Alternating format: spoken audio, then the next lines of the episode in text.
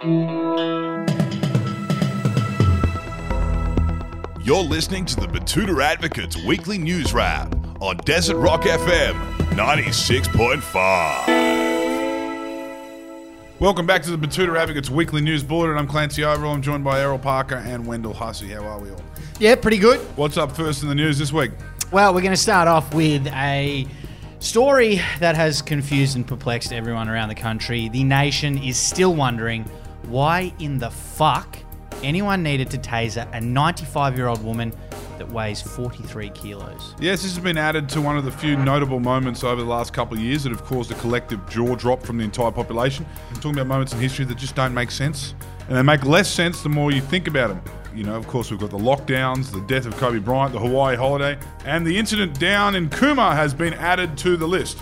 Yeah, well, if you knew the full story, you'd understand why they did it. But anyway, yes, that's right, Clancy. Australians are still really having trouble with this one. The entire nation has raised questions about why the police didn't consider the thousand other options that were available to deal with a 5'2, 43 kilo lady moving forward slowly on her walker with a steak knife in her hand. Like, for example, turning the fan on really high, or turning up the radio, or just, you know, leaving the room. Yeah, I don't know, Errol, until you've been in that situation where someone's coming at you on a walker at a pace like that, you know, I just, I don't know if you can judge.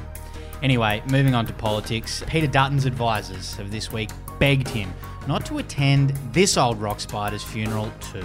Yes, we're talking about disgraced Aussie icon Rolf Harris, with news breaking this week that the old pedophile has passed away.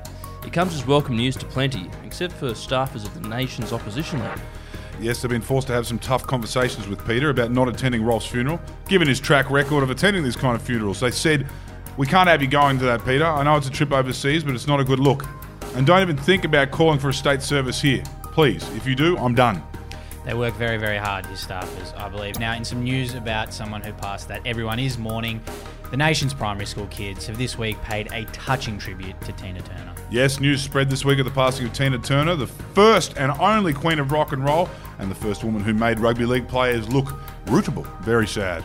Indeed, Clancy, and the nation quickly started preparing a way to honour that queen of rock and roll the best way they know how, with a stunning rendition of the Nutbush dance.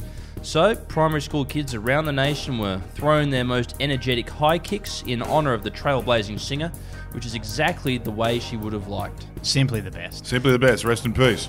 Now, we wrap up with an international story, and Ukrainian President Volodymyr Zelensky has been touched by the Kiwi Prime Minister's offer to send over their Air Force's doorless Cessna 206 and two revolvers to shoot it from. Yes, there's been lots of backslapping from international leaders this week, but this was probably the pick of the bunch. Obviously, we had the boss, Narendra Modi, down here in Australia.